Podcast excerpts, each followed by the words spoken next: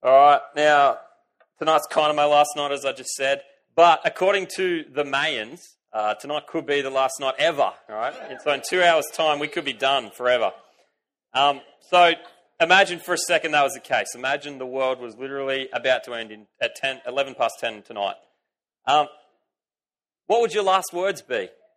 What would you want? Your, you're right, it's not going to happen. Oh, she's leaving, right? You're hugging because she's leaving. Yeah. Um, what would your last words be if you're about to die tonight?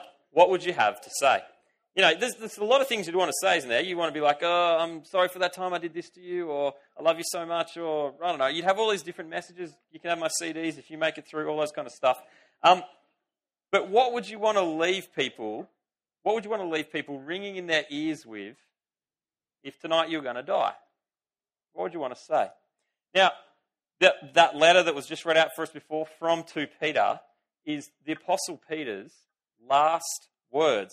He's about to die, and he's saying, I'm on my way out. I'm going to die. Here's what you guys have to remember as I leave you.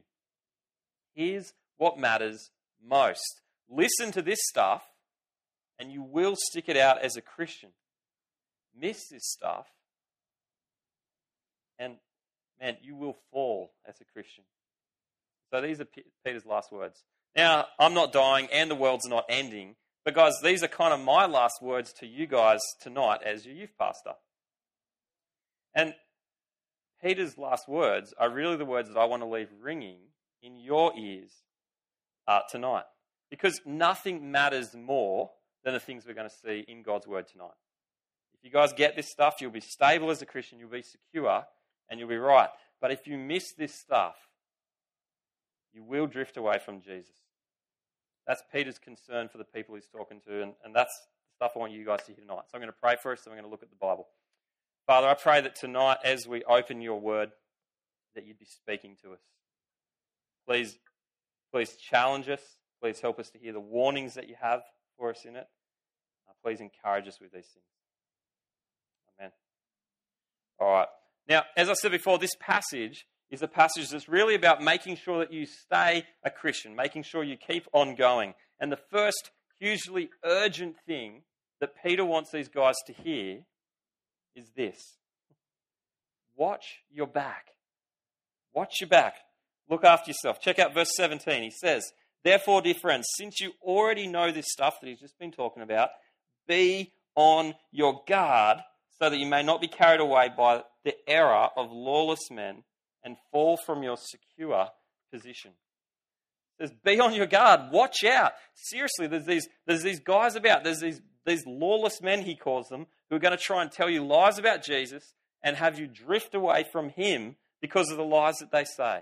And so he says, be on your guard. Look out. And he says, you guys already know this stuff, and so be on your guard. What do they already know? He says, therefore, dear friends, since you already know this stuff, blah, blah, blah. Verse seventeen. Look up at the verse above it. It says more about who these guys are. Verse sixteen, um, it says that Paul writes the same way in all his letters, speaking in them of these matters. His letters contain, contain some things that are hard to understand, which ignorant and unstable people distort as they do the other scriptures to their own destruction. And so what he's saying there is that there's these, these guys around, right, who, who grab the Bible, and the Bible says one thing, and they grab hold of the Bible, and they twist it, and they bend it, and they make it say something else, so it says what they want it to say. They take truth and bend it and mangle it until it actually becomes a lie. And it's not just in chapter three here that Peter has this warning. One third of this entire letter, if you can remember from back earlier in the term, is all about false teachers. All, all, all the way back in chapter two, the whole thing is one massive warning about how bad these false teachers are. Look at chapter two, verse two with me. Here's how bad they are. Many will follow their shameful ways, verse two of chapter two. Many will follow their shameful ways and will bring the way of truth into disrepute. In their greed, these teachers will exploit you with stories that they've made up. These guys are bad news. They give Jesus a bad name. They exploit Christians by taking their money from them and rotting them. And finally, more serious than anything else, these guys lead people away from Jesus, which ultimately leads people to hell. So Peter spends a whole chapter, massive chunk of this letter, his last words, warning them about these people. Watch your back. Seriously, be on your guard. Be ready. Expect that they're going to come and be ready when that does happen. The picture that this brings to mind for me is of one of my favourite YouTubes. Now, I don't reckon it's trying to be racist, but the YouTube's called uh, Never Scare a Black Man, right? And so basically in this YouTube, the guy's a legend. I don't think they're bagging him out. Like, he's heaps good. There's this guy getting interviewed, right? And it's like on Halloween, and he's sitting there, and they're like, hey, Tyrone, what do you think about uh, trick-or-treating or something? And, and this guy's like, well, uh, and then a guy, like, jumps out of the bin next to him dressed up as a scary monster, and this guy just goes, like, the thing goes, rah! And he just... He just punches him straight in the face. And he doesn't even hesitate. Like, if someone jumped out of a bin and screamed at me, I'd jump back or I'd do something. Like, this thing just appears. He doesn't even flinch. He leans into it and punches it in the face before he even knows what he's doing. Apparently, this guy's really on his guard when it comes to bin monsters, right?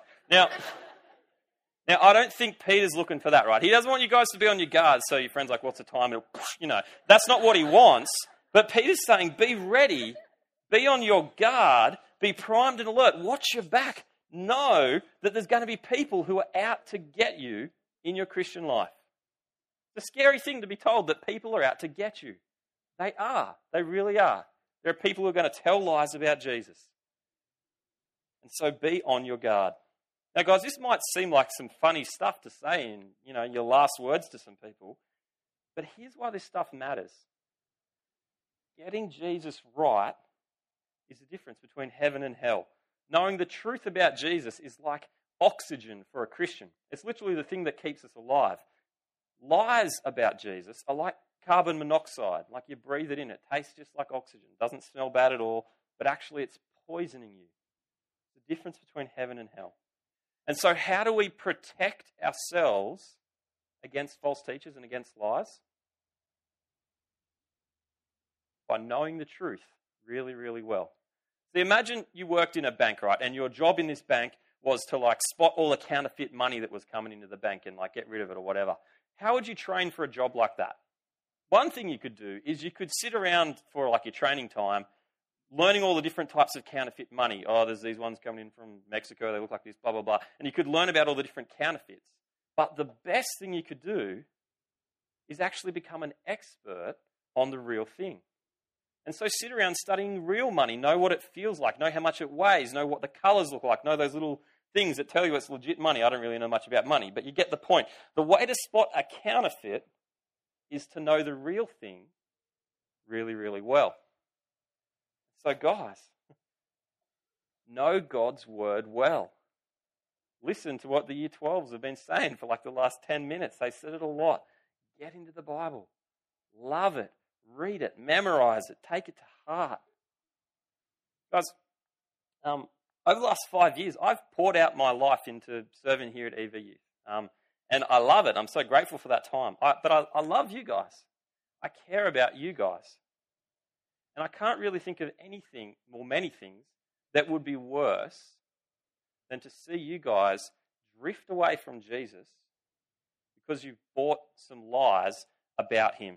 Because you swallowed lies that someone told you. Because I can't wait for the day when we're going to be in heaven together, praising God. So don't swallow lies and drift away from Jesus. Watch your back. That's Peter's advice. But you know what? There's actually more to be said. Because there's more to kind of sticking out Christian life than just being on the defensive. There's more to it than that. We actually need to be actively growing as Christians. Last week, Hazy talked about the fact that Christian life is a little bit like riding a bike. If you don't keep pedaling, eventually you'll fall over. You'll lose momentum. It's a little bit like climbing a, um, a slippery pole, and if you're not moving forward, you're just going to slide back down it. And so the second thing that Peter has to say here in his last words is this. Grow as a Christian. Grow as a Christian. Check it out, verse eighteen. Just said, make sure you don't get carried away and fall from your secure position. But, verse eighteen, grow in the grace and knowledge of our Lord and Saviour, Jesus Christ. Now, he says there, did you catch it? Grow in two things. What are the two things? Grow in grace and grow in knowledge.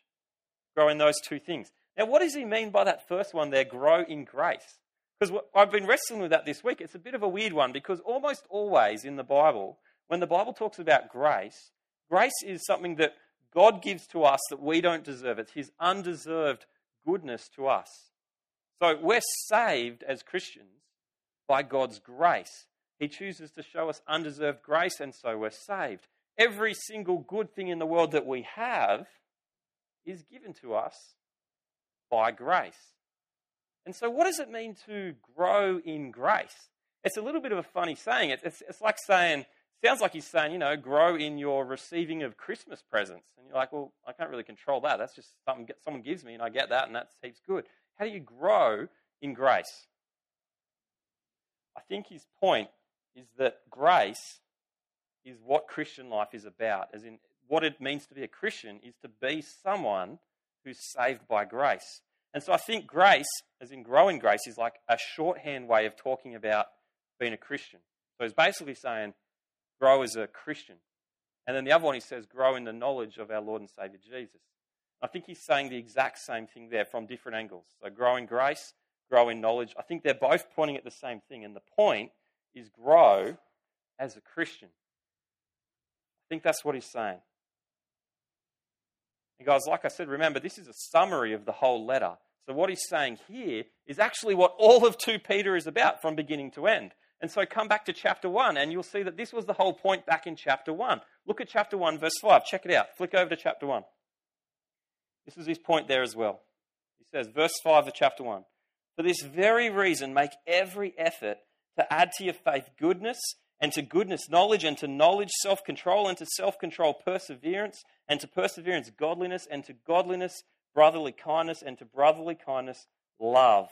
For if you possess these qualities in increasing measure, they'll keep you from being ineffective and unproductive in your knowledge of our Lord Jesus Christ. The Christian life must be a life of growth. Has to be a life of growth. He starts off by saying, make every effort to grow. And he says, add in goodness, add in self-control, add knowledge, add these things in and make it bigger and, and change it and grow it. He says, if you have these things in increasing measure, you'll be secure as a Christian and so on. The Christian life must be a life of growth. It has to be. And so, guys, your Christian life won't go on hold for a year while you do the H S C. Right? It's not going to just put that to the side till I'm done with the H S C. Your Christian life can't just go on hold while you kind of have a little bit of fun in the party scene for just a little while, but I know I'm going to come back later on. You can't just put your Christian life on hold like that. If you're not moving forwards, you will move backwards. And there is no guarantee that if you let yourself start to move backwards, that you'll ever get back on track and continue to follow Jesus. It must be a life of growth. And on top of that, guys, it's actually a growth that we're responsible for. The thing that we need to pursue. God helps us. In fact, in chapter one, verse three, it says that, that in God we have everything that we need for life and godliness in Jesus. We have everything we need. So God helps us, but it's our responsibility to grow. I don't think I need to tell you guys tonight how you can pursue growing as a Christian. Remember what these year twelves already said. Pursue growth. And guys, I've got to say, I'm excited to see what God might do in all of you in the coming years. I'm really excited to see that. If you continue to grow as a Christian. If you continue to grow as a Christian, I reckon God's going to do incredible things through you guys.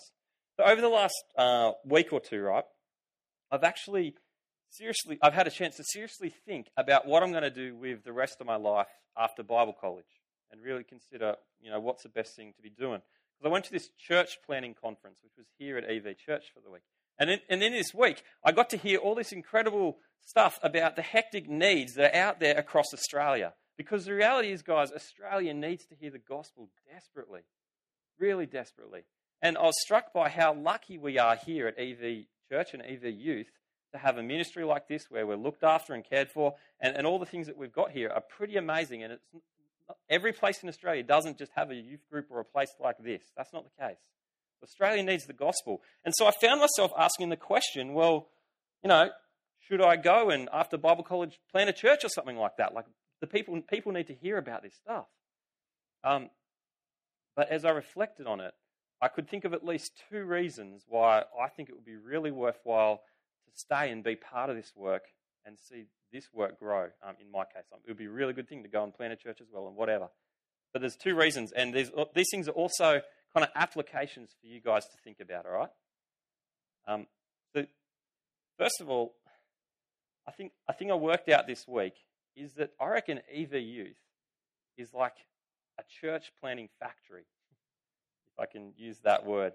See, I can imagine that in the years to come, God is going to use you guys incredibly for the gospel as you go out and do all sorts of things.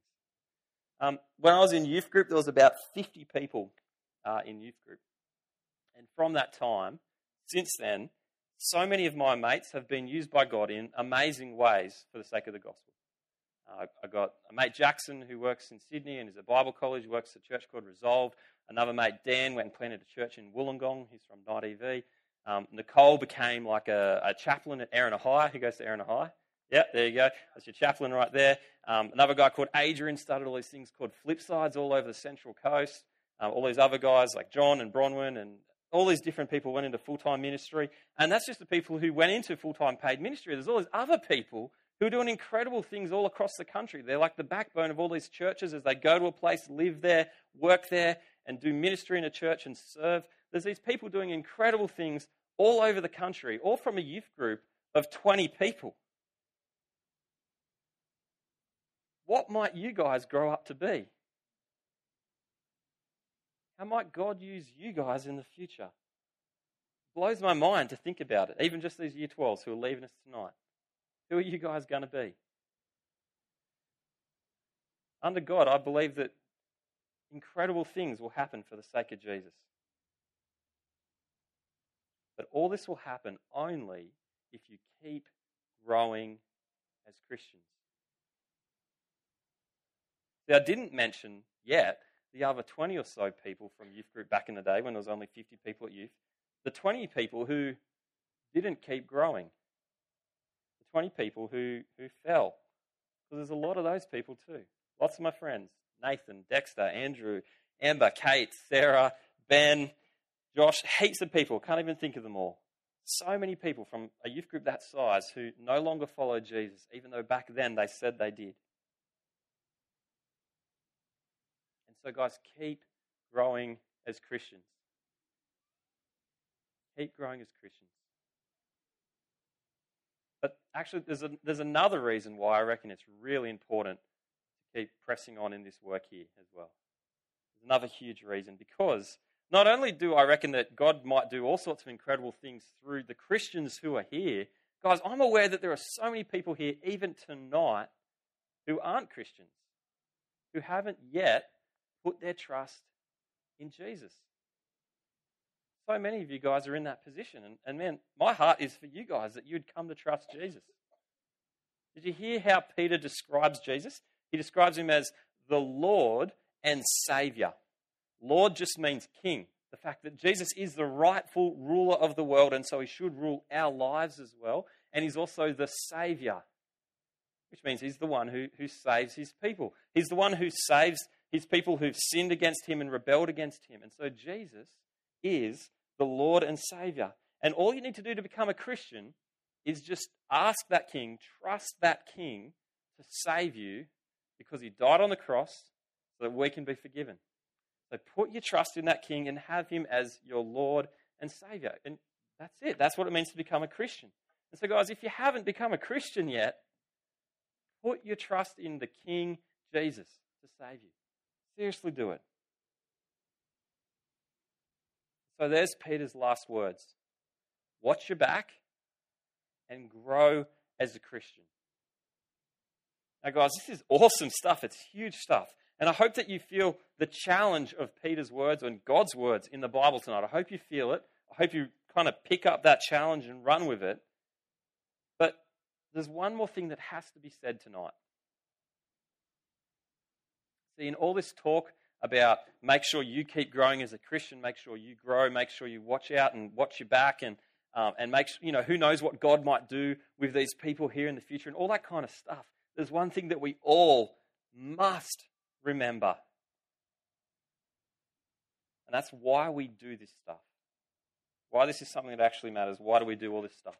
Check out Peter's last words in this letter, the last sentence there.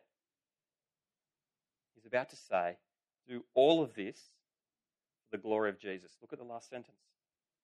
To him, that's Jesus, be glory both now and forever. Amen.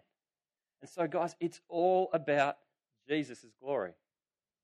That's why E V Youth exists. That's why you exist, for Jesus' glory.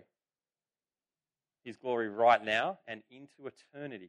That's what matters. And so his name, his reputation, his worth on display to the world, that's what matters. And so it isn't about us. It isn't about us. And we really easily forget that.